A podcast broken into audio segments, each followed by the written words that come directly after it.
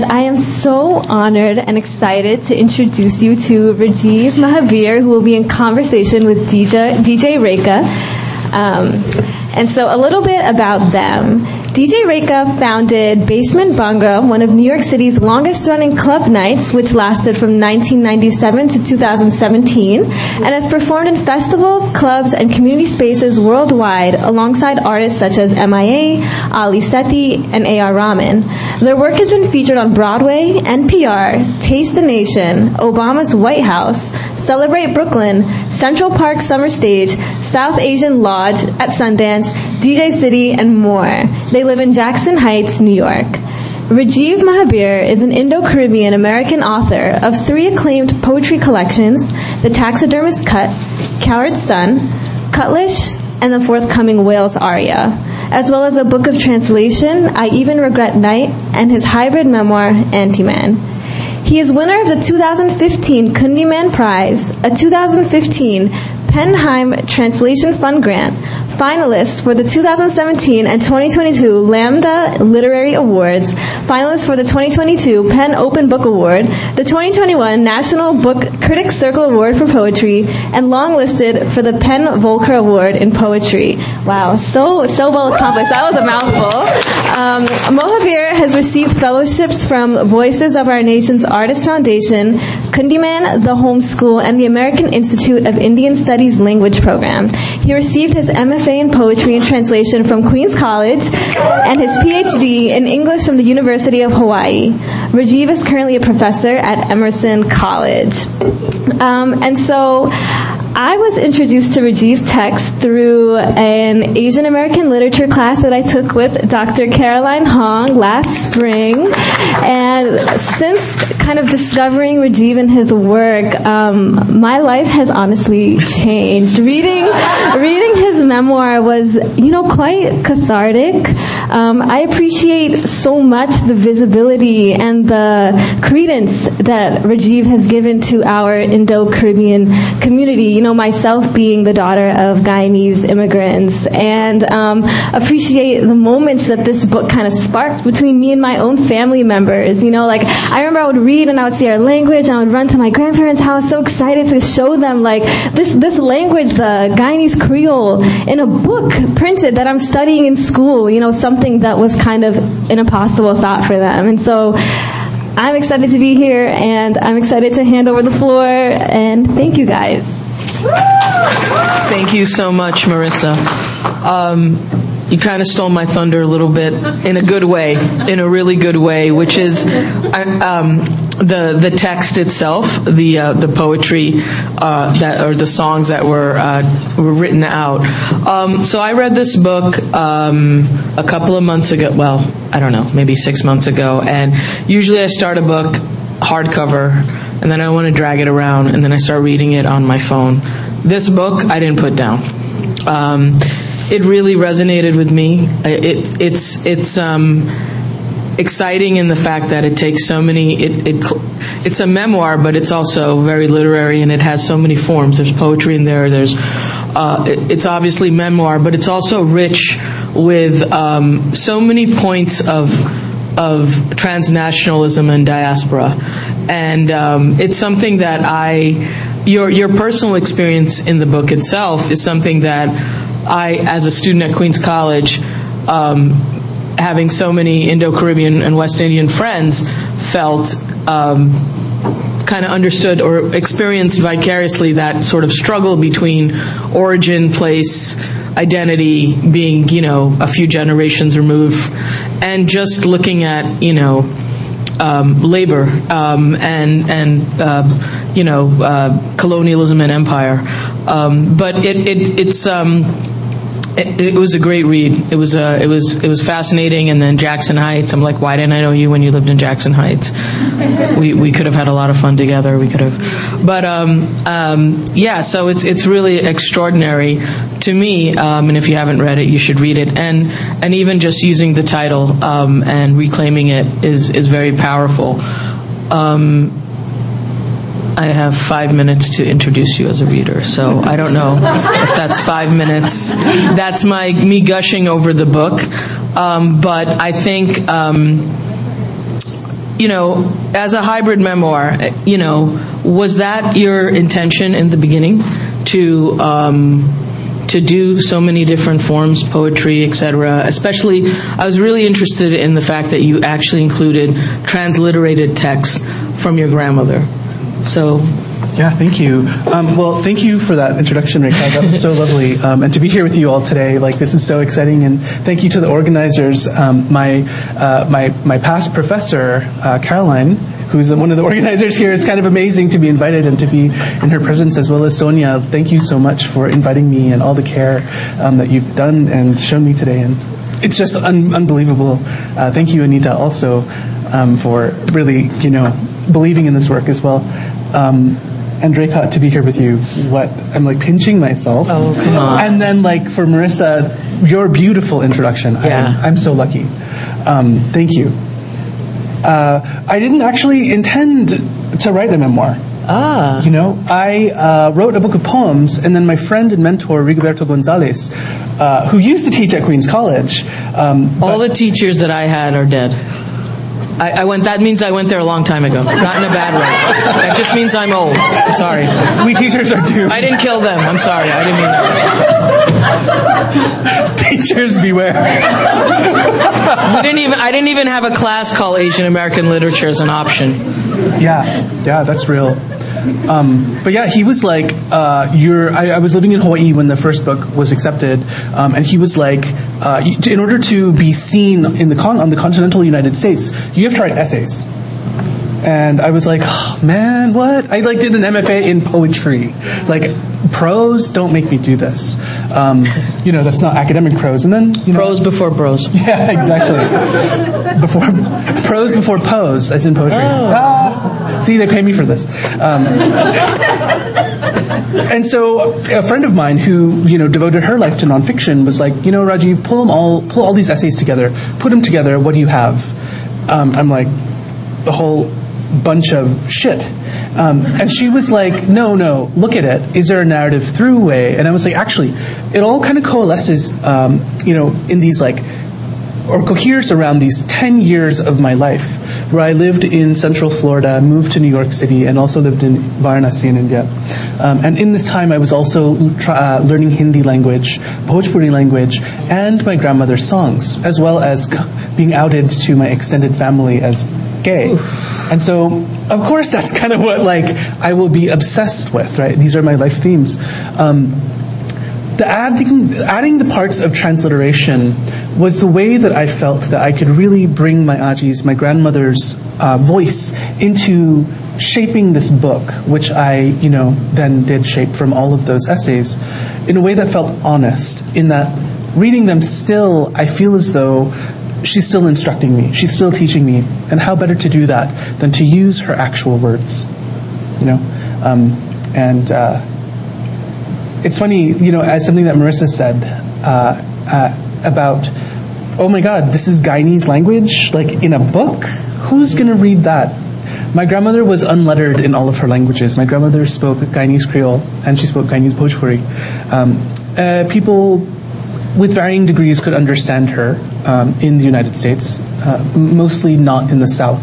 Uh, in Florida, where when when in Florida, I grew up in Florida, um, but in Toronto, it's a different story. In New York City, it's a different story, uh, and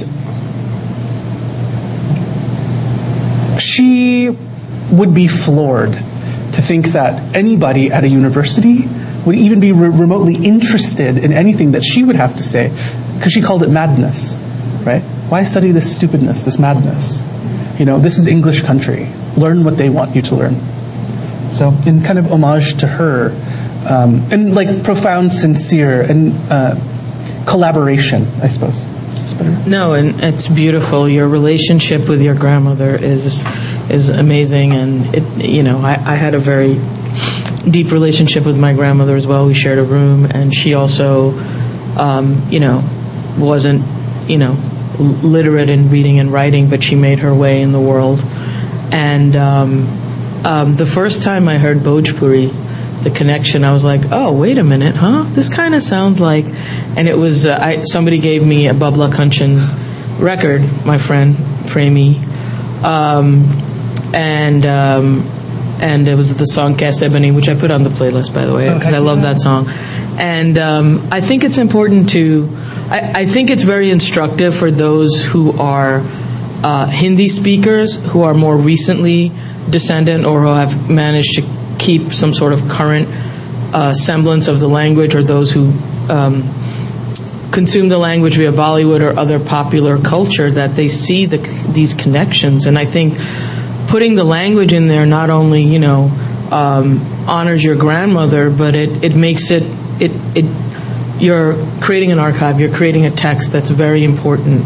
That um, that may is maybe not not enough of it there. So hopefully it's a starting point for other people. Uh, you hear that, Marissa? You got to run with this. Um, no, I think that's that's really important. Um, and you know, as I opened, I think um, the touch points of Florida, New York, Toronto, Varanasi, a very interesting place that I also went to. Uh, was the first time I went unaccompanied in India anywhere, and um, I don't know how I was convinced because the level of patriarchy in the family is very intense. Like you go down the street and then cousins swarm you. Um, but um, yeah, I mean, what was that like um, to to sort of draw from all these cities, and and in terms of your identity, um, you know, how did you feel different in each city? Um, uh, yeah, I mean, each of these cities had left its like uh, imprint on me in meaningful ways uh, of either being included or excluded. Um, and in each of these cities, I was both included and excluded in all of these various ways. Uh, one of the most remarkable things about being in some place like Varanasi is hearing that people in that region of India speak Bhojpuri. Mm-hmm. They eat foods that are similar to Guyanese food that I grew, I grew up eating. Um, uh, and knowing that this was a way that I belonged to the inside also became this wonky mirror that I could like think through my own history. Uh, what then happens in creolization, right? For for me and my family, uh, you know, we can we can go to uh, Liberty Avenue and we can see a kind of uh, living new culture that has emerged from uh, you know these various threads of the old.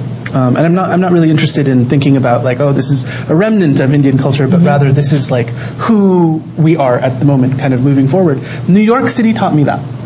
You know, New York City taught me that. When I was living in Florida, I was pretty alienated from a lot of uh, my um, my community just because my parents we were very uh, sheltered and insular. Uh, my parents didn't have very many friends in Orlando. Um, you know, we had some family that lived around, and so those were the people that we Mickey and Minnie and yeah, exactly. Well, yeah, and like that's what I learned how to be to look at myself as though from the outside and like, okay, what is this thing? You know, Toronto was kind of a respite from that growing up. We would go every year, drive to either Toronto and New York City because we had lot, we still have lots of family um, in these places. Uh, my Aji living in Toronto. Um, it offered a respite because I was able to kind of see how I was Guyanese and West Indian and how I was not. Mm-hmm. Also, so I think that uh, there's so much about that feeling that is incredibly queer to me. You know, discuss. Yeah. like being able to like slip in and out um, in uh, you know social circles and also being able to have like ways to talk to people. Um, you know, it's it's it's it's a kind of code switching, mm-hmm. um, but also a way of being included and excluded. You know, and I saw my grandmother do that. My aji was very much having she had this very much this queer kind of uh, relationship to her own family um, as somebody living in North America who wasn't literate in um, ways of getting around and doing things for herself. Uh, you know, at family functions, she wasn't able to keep up with jokes that were in English. Um, and so she very much was on the side, as was I learning about all of these things that she wanted to talk about and who we were and seeing how we all interacted with one another. No, that that's really powerful. That's really powerful. And and to to give it a, I mean, I, I see the world in with queer glasses, but uh, that, that's that's um, that's very resonant. Um, and uh, I think also like as you know uh, first time I went to Liberty Avenue and understood and went to the shops and said, "Oh, it's very interesting how I uh, and I, and I did it with Mother Lika, uh, who was here earlier. Um, I just remember when I was at Queens College, Mother Lika and I would go to Liberty Avenue and we'd see like, especially like um, prayer supplies, like certain kinds of things that are used in Hindu rituals, and how sometimes procuring those were always a challenge, and how the West Indian uh, community had this from jump, way way ahead, and so how it was it was kind of like almost upsetting to me how separate it was, and how. Um, uh, yeah, and and you know also uh, growing up and going to West Indian clubs, and and also hearing some of this music. Um, uh, there was another thing I was going to say. Oh yeah, recently I, I, I went to was invited to a musician's house, um, Rajiv um, uh, Prasad, and um, grew up very devout uh, South Queens family, religious. So like many traditions, music learning happens through r- religion. So since he was three, forced to learn bhajans, forced to learn Hindi, forced to learn music and everything. And I was talking to him about um, Bhojpuri. I was talking about your book, and I said something, and I was like, yeah, you know, like Babla Kanchan. And he's like, are you Guyanese? And I was like, oh wow, I can pass. No, um, um, but but I think like there's there's so much like that needs to be bridged here still, in a wider understanding. Um, okay, so keeping on schedule, let's hear you reading uh, a passage. Uh. Could you read something for us? Yeah, thank you. For about ten minutes. Um, I'm going to read uh, two sections, uh, or parts, I guess, uh, for you this afternoon, early evening, afternoon, afternoon. Yeah, why rush the day? Um, and the uh, the first part I'm going to read is from the chapter called Sangam, or Confluence. Um, basically, I, uh, as a young person, have moved to New York City after I've been outed to my family, kind of thing. And uh, this is when I uh, met somebody who would be um, a lover on and off for several years. Living in Queens, my love for Bollywood reawakened, and I remembered how much the color and dance enticed me. At eight, I'd been bewitched. I sat with Aji in her Scarborough tenement, eating phulourie and drinking Kool-Aid. On her TV, bootleg VHS copies, uh, a bootleg VHS copy of the 1964 film Sangam hummed. Aji told me that Sangam was a confluence not of two, but of three rivers the Ganga, the Jamuna, and the mythological Saraswati River, which dried up, or perhaps never flowed. Um, but is the crossover from the universe that guides our decisions, where stories live and breathe. This merging of the three dark bodies of water is sometimes translated as confluence, where waters mix. In the film Sangam, Raj Kapoor, Vyjayanthimala, and Rajendra Kumar play out what would become, in my mind, an archetypal love story. One, one of the ways that brown people like me are supposed to lap one another with their waters into a confluence.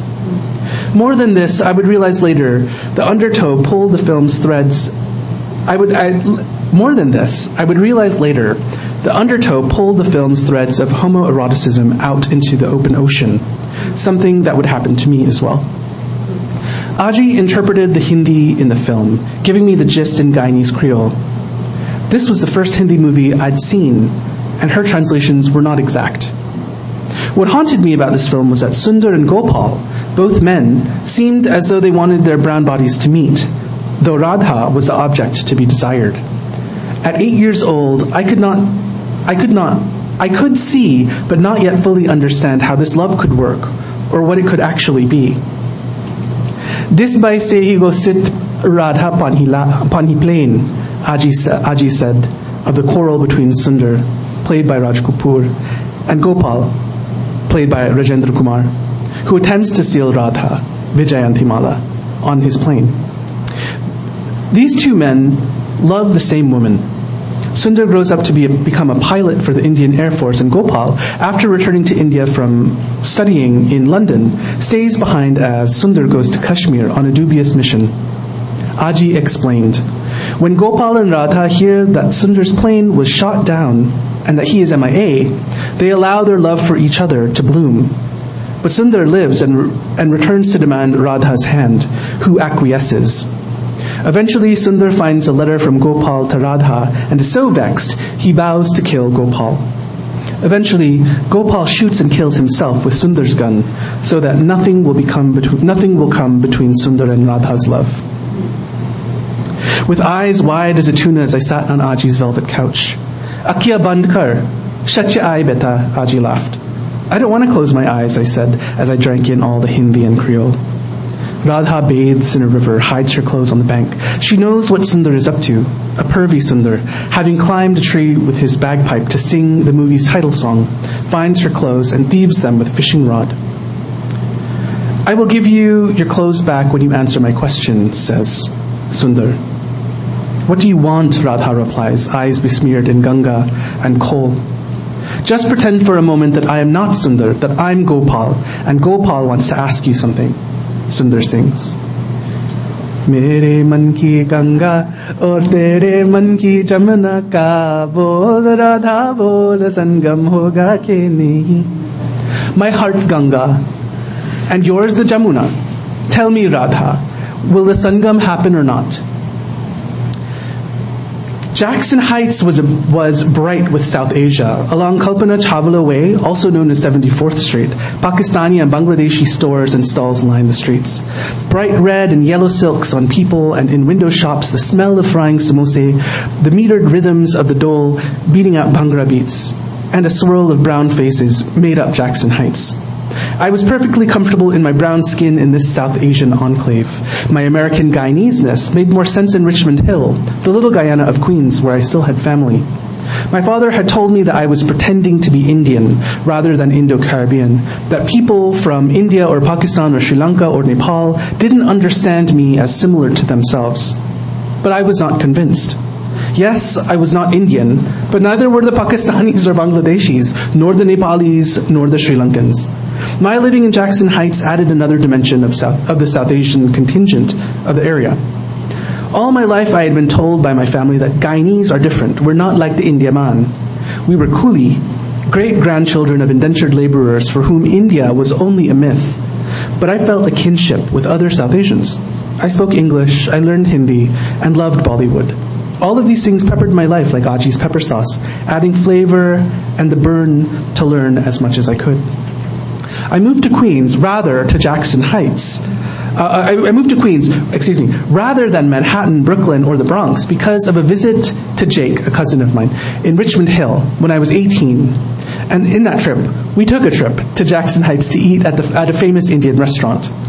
I saw a billboard with the Bollywood film star Shah Rukh Khan on the corner of Broadway and Roosevelt Avenue and decided, yes, this is where I wanted to be, in a brown community where grocery shopping would be easier, where I wouldn't be profiled as often by neighbors. But now, these days of closeness with, with Jake were over. Though I lived in the same borough, our friendship could not be mended. In fact, since moving to New York, I had neither seen nor heard from any of my father's family, despite reaching out to them when I arrived. Soon after I moved to my studio on 37th Ave and 80th Street. Wow, I'm really like give out addresses, don't I? Wow. You don't live there anymore. No, yeah, it's true. Oh, it's a, the building is so cute. It's still there, and there are like lions outside. Oh. Every time I come to Queens, I like I go and I pay my respects. I got a call from Farida, my friend from the Youth Solidarity Summer. You're living in Jackson Heights? Wow. You win Desi of the Year award, she teased. we made plans to meet for dosas on 73rd Street along with her cousin, who I'm, whom I had met at the YSS party. I remembered him as a cherub with a round face and pink lips, who was learning leftist politics by hanging out with his cousin's friends. We had protested together, chanting our throats raw, The people united will never be defeated, in front of that same restaurant. It had since closed and reopened, rebranded with new owners. Rajiv, Farida shouted across the room as I entered the restaurant. She got up from the booth and gave me a hug. Her cousin watched us from his seat with wide eyes and a faint smile. It's so good to see you, Farida, I said as we embraced. I bumped the table, and water from the copper tumbler spilled, her, cubs, her cousin jumping to avoid it. You remember Yusuf, Farida said as I moved to wipe the mess with a napkin. Seth, he said, correcting his cousin. He grabbed a napkin from the neighboring table and wiped up the water with me. His hands brushed mine.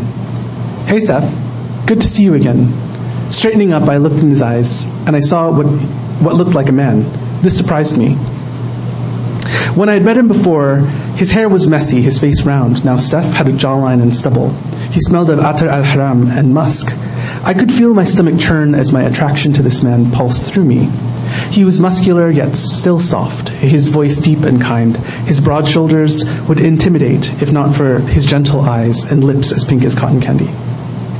We ate pondicherry, rava masala, and butter dosas and laughed about having to finish college and how I would never leave school now that I was getting a master's degree in teaching. I watched Seth's lips as he ate, two pink clouds I wanted to jump into. Farida worked as, a, as the leader of her college's South Asians for Justice organization, queering the Desi population with her radical, radical politics. It's funny how the belief that everyone should be equal is radical, she mused into her salty lassi. I mean, just because I'm a Muslim queer and I believe that I should be safe, how the fuck does that make me radical? I nodded. It's so true. At least I can do something in the world to make it easier for others. Farida finished her stainless steel cup of water. I sometimes think that teaching is, an, is the easy way out, like it's not really activist work, I replied. Actually, you're at ground zero. I mean, ESL? You're helping people navigate the system from the stem. Farida ra- Farida's raised eyebrows arched into bows. I've never thought of it that way. How do you like living in Jackson Heights? Seth asked. It's great, though I feel like I don't really belong. I'm Coolie, not really Desi. Being Indo-Guyanese is different. I looked at the table. Even dosas are different in, for Guyanese. They are floppy and sweet, not crispy like chips. I know what you mean. We are Pakistani, but there was no India and Pakistan until 1947.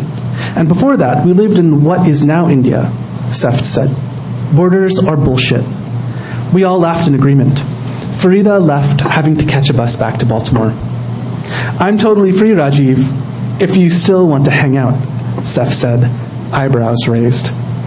He was tall and beautiful. I wanted to keep smelling him. I wanted to keep smelling him in my house. Dot dot dot. now I'm gonna I'm gonna leave you with this little bit, and um, like I said, I like to um, invoke my Aji every time I I talk about this book because she is so much of this book and inside uh, my own voice. I mean, I like to think like you know we I've like an, inherited my my ancestors' like bone structure and teeth and tongue and throat that maybe their voices sounded like mine possibly. I only knew my Aji when she was you know older, so her her voice was the voice of an older woman um, and not the young thing that I am today. Uh, but this is one I'll read. I'll read. I'll sing. I'll sing part of her song um, and then I'll read a transcription of how she translated it.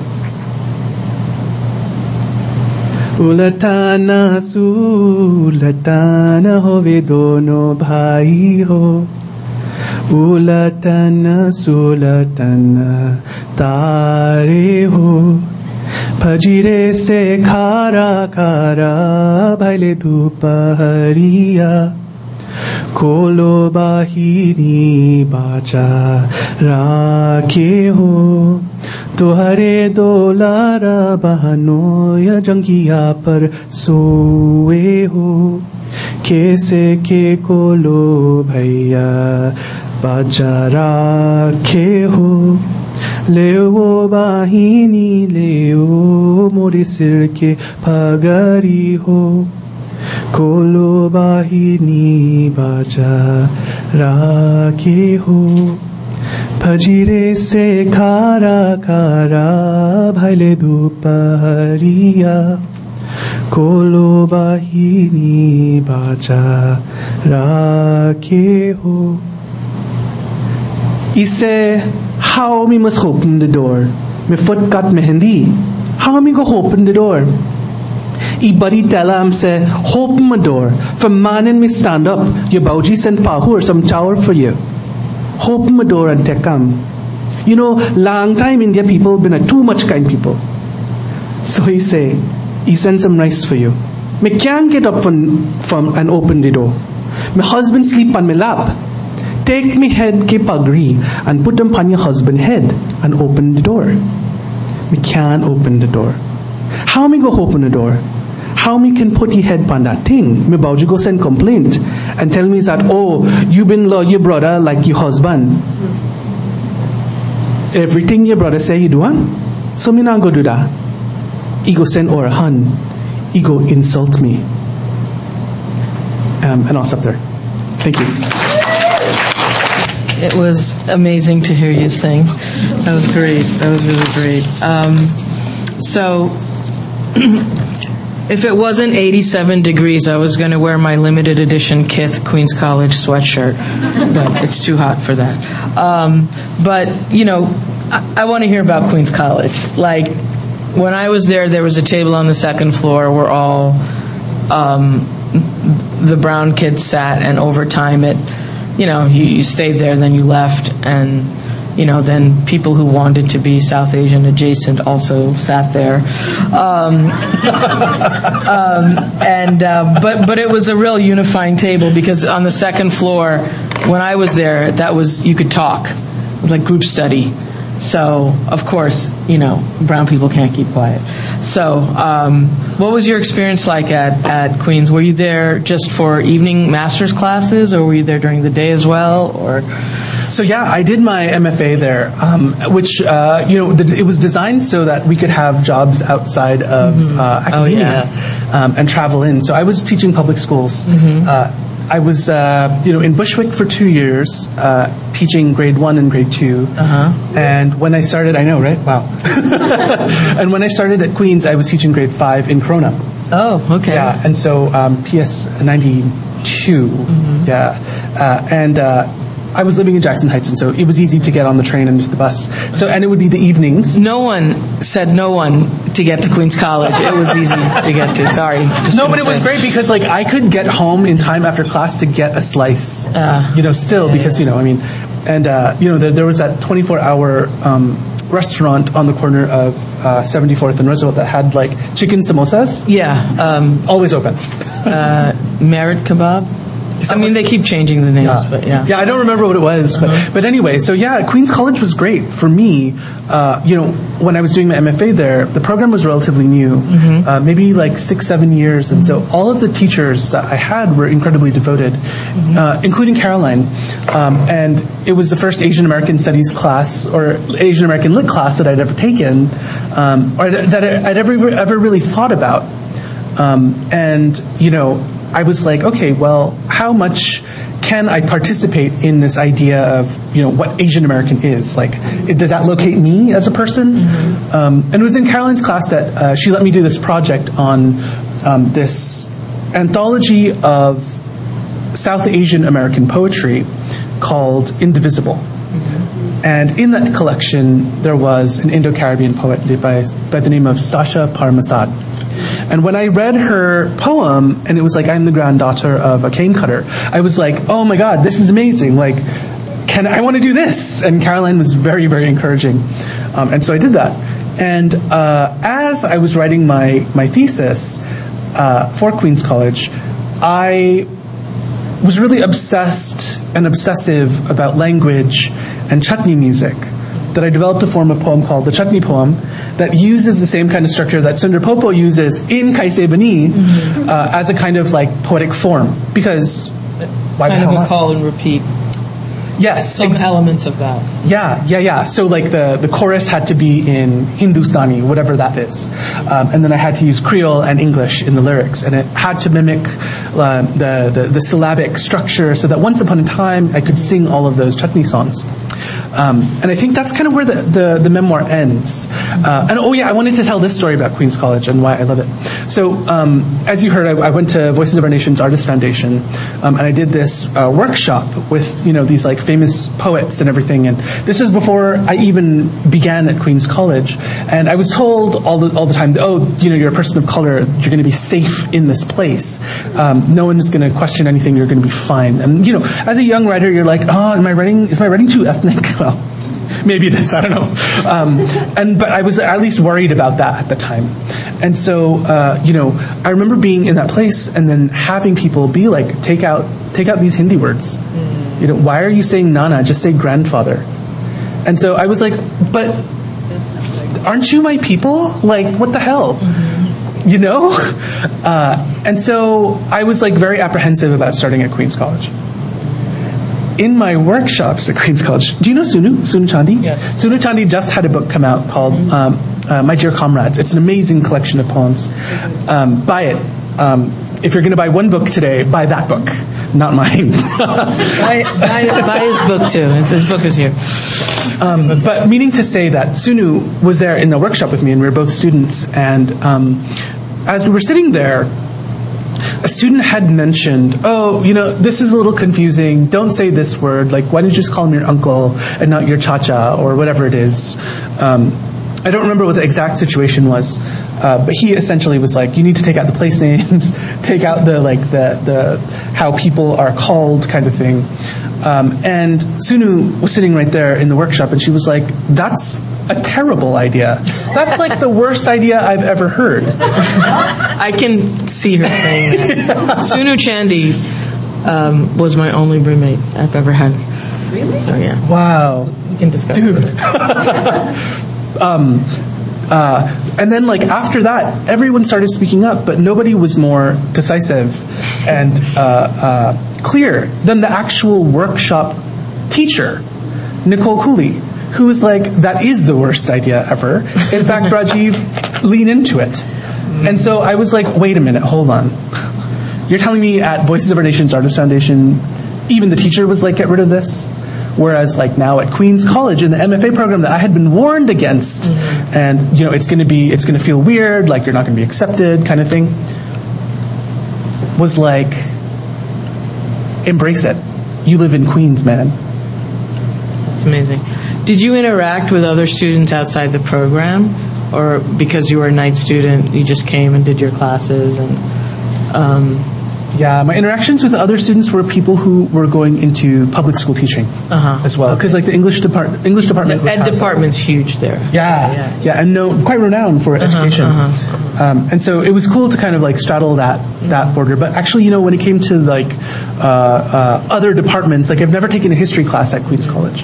Well, there were a lot. There's a, huge. I mean, I guess it's mostly undergraduate, um, but even with um, the way, at least when I went there, a lot of the undergraduate courses were paired with graduate courses. It's just that um, for some departments, the graduate classes, the students had different requirements, and uh, there's a huge thriving club culture there, and um, India Club, this club, that club, and um, that was one of the few places that you know it was was very political, and now there's it's proliferated even more. Um, and um, yeah, so there, that that was a site of like for us parties, and then we try to do parties during the day so it could be more accessible. But um, I guess the experience at, at, at um, in a master's only program would be a little bit different. But um, no, that that's that's good. I mean, um, yeah, fond memories. Best nine undergraduate years of my life.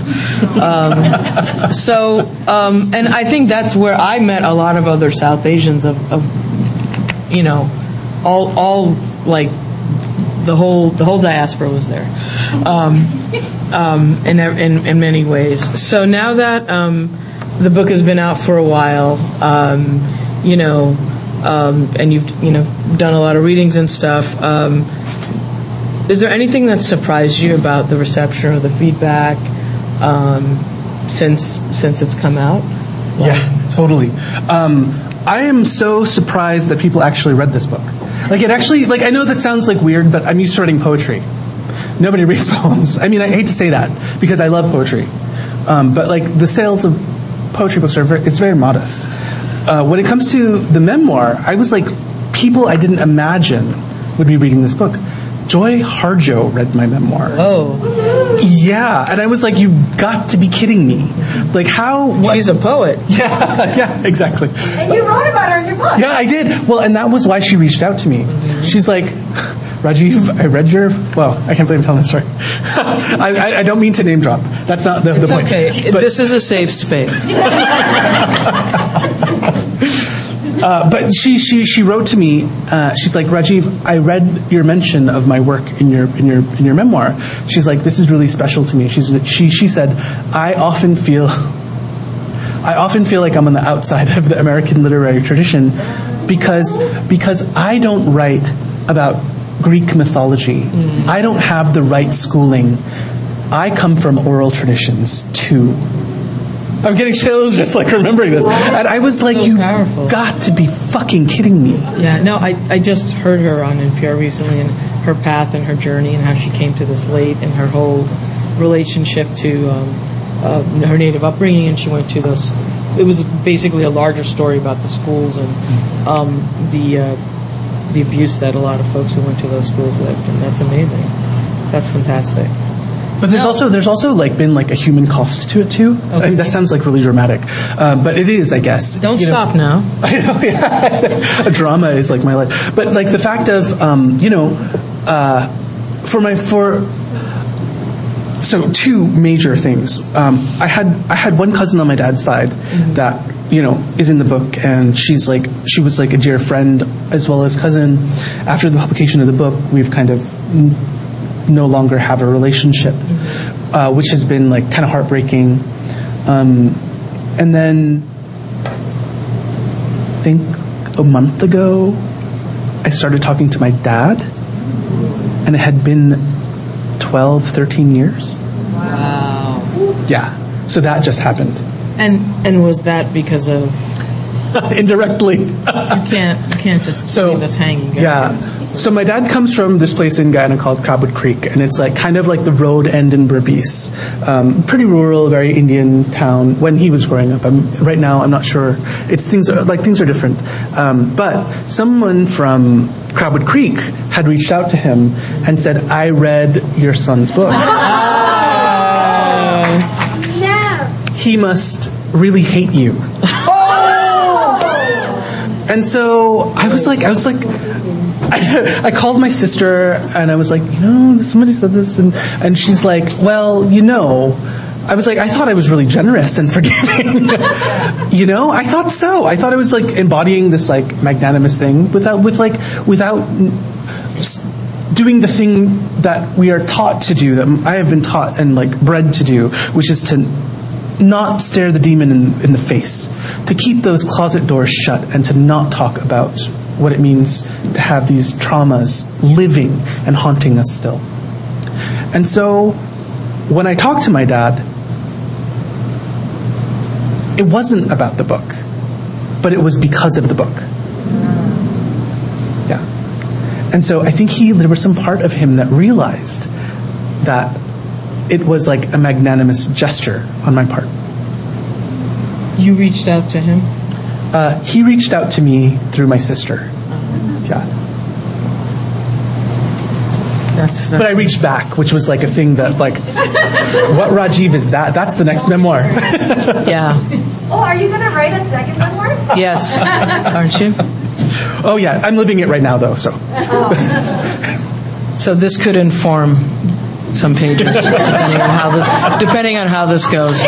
Um, so I think at this time we're going to take some questions from the audience. Over there. Even though I haven't read the book, I'm sorry. Um, when you mentioned grandma, you used the term Aji, and I was a little surprised because my main heritage language is Marathi. Marathi, Marathi, yeah. That's the only language I Um, there are definitely more heritages in my family, um, Bengali and uh, Tamilian, um, as well as uh, Bhojpuri speaking Awadhi as well. Just like another like language that I guess I come from. But um, yeah, Aji, Aja, those are uh, also used in Bhojpuri, I, and that's something I didn't know actually. Uh, growing up, I was like, oh, it's Hindi, it's Hindi, it's Hindi, until like my Hindi speaking friends were like, is that like I was like, oh yeah, my Aji, and she's like, oh, my friend was like, oh, is that her name? You call your grandmother by her name? We're different, but we're not that different, man. Come on. but yeah, no, it's in Bhojpuri. It's totally wild that Marathi. You know, it's funny, and that's something that I learned after this book. Mm-hmm. Marathi speakers would be like, "Oh, by the way, did you know?" Mm-hmm. Well, I think that's interesting. Those of us, you know, we don't know sometimes if we if we are, you know, between many languages. We don't know if it's our family that says it, our region, or you know where does it come from or, or not, or if there are multiple languages, if parents speak different languages. It, we don't always know that. Um, there was another question on this table. Was it? Yes. I was going to ask how has language been influenced by like readers? Like have, have people been like very boom, little English, you know, all that stuff. Like I'm just This is like this is a great question. Um, it was chaotic. Uh, I'll tell you. It was so important for me to have these languages in this book. It had to. If it didn't, then it wouldn't be this book, and like it would be anti my politics. Um, I was told by agents that they couldn't sell this book. There's no room for this kind of voice in American literature. Repeatedly, um, and even by you know Asian American agents, which is like its own particular kind of heartbreak. But I get it. I mean, every Asian American writer will go to an Asian American um, agent first, right? Or maybe that's just like my thinking. like you know about me, you can sell this book. Yes, okay. But it's not. It's not. It's not the case. And so um, I was really lucky that the press, Restless Books, believed in the vision of it. Um, and it was like a press started by immigrants for immigrant stories. Um, and they do mostly books in translation. So it was kind of like uh, my grandmother had, you know, from heaven or hell or wherever, had, you know, Heaven, sent- heaven, come on. had sent me the Yeah. had sent me the vibes of the Restless book, right? And this book is Restless too, which was also like the magic. So I wonder, I wonder. Yeah, I mean, stick to stick to your your belief, um, and I think it's like a political decision, and people are going to tell you not to do it, but sometimes you have to stand up for your art. You know, stand up for the the young language learner in you, who was being told by everyone that what you're doing is wrong. Yes. I was wondering if you speak a little bit to Guyaneseness as separate from Yucatanese. Yeah, totally. This is like I love this question. Only in New York, you know. Uh, uh, wow, it's so true. Trinidadians are so different, and I, I, can say that in jest because it, I guess it is something that we always say in jest. You know, oh, so and so is a Trini, so and so is Guyanese. Um, uh, I moving to the city, moving to New York, was exposed to more Trinidadian culture. It seemed, as compared to my own home culture, to be a lot more laid back in terms of strictness and mostly About, I'm sorry. Yeah, way more syncretic. Not as insular, not as like we are Indian. You know, my, my mom's family are very big on the fact that, you know, they're Naipaulian in their belief that like, oh, we are from India. Like, you know, my, your grandfather was from, or my mom's grandfather was from India, as though the Caribbean is only part of the migration story and not actually identity formative or formative of his identity. And I mean, you'll see that in the older generations in Trinidad for sure, because Naipaul was from Trinidad. But it's not so like that. A lot of the, the, the conversation around creolization and syncretism is happening in Indo-Caribbean space by folks living in the Caribbean. Patricia Mohammed is the person who comes to my mind. Um, you know, she has this book called uh, that she co-edited called Questioning Creoles, and she talks about like how um, access to kind of like Creole culture, and when I say Creole culture in Trinidad, I mean uh, culture that is Afro Caribbean as well as white Caribbean contact um, kind of offered a path of liberation outside of this kind of Hindu patriarchy that was dominant in the, the, the community. I don't think Guyana really had that moment because of the, the, the racial separatism that has happened. So I find that like I have a, you know it's funny because it was in New York as well. I have this line in the memoir about like my curly hair giving my father's family anxiety. and what I was gesturing at was the fact like in my family if I were to if someone were to say, "Oh, you know, maybe you're mixed, maybe you have some black in you." That would automatically make you unworthy or like dirty or not good enough. Um, whereas I don't. Maybe it's like that in Trini with Trinidad's folks behind closed doors. I've never really been in a well. I've been in closed door situations Trinidadians. But what I mean to say is that like not not that kind of like parental space. In that, like, I, I, I- I don't know what the expectation is, but I mean, if we look at I the, mean, the latest, Do you think the fact that ge- the, the geography of Guyana being in South America versus Trinidad and you know actually being an island in proximity to uh, other spaces too, how that informs it, and is that a form of certain kind of isolation that happened where you know you find the religiosity amongst Hindus uh, or Hindu descent people from Guyana being really like so strict, so like exacting, like you know. yeah, that's true. I, you know, regularly Jamaican Jamaican writers are the ones who are always like, so is Guyana really in the Caribbean? Oh yeah. I know, yeah, exactly. Jamaican cultural hegemony. That's the thing. Um, but but like to say that yeah, like I, yeah, there's this kind of difference, right? You know, the South America and Suriname is also in South America. But like, are they counted as Indo-Caribbean? Well, yes and no, and yes and no. Oh, but they speak Dutch and taki-taki. It's not quite the same. They're my brethren. I'm going to go back to an earlier point. Borders are bullshit. um, so I think that's time. Sorry, we could do this for hours. So I will pass it on to Linta. So a round of applause before we transition, please.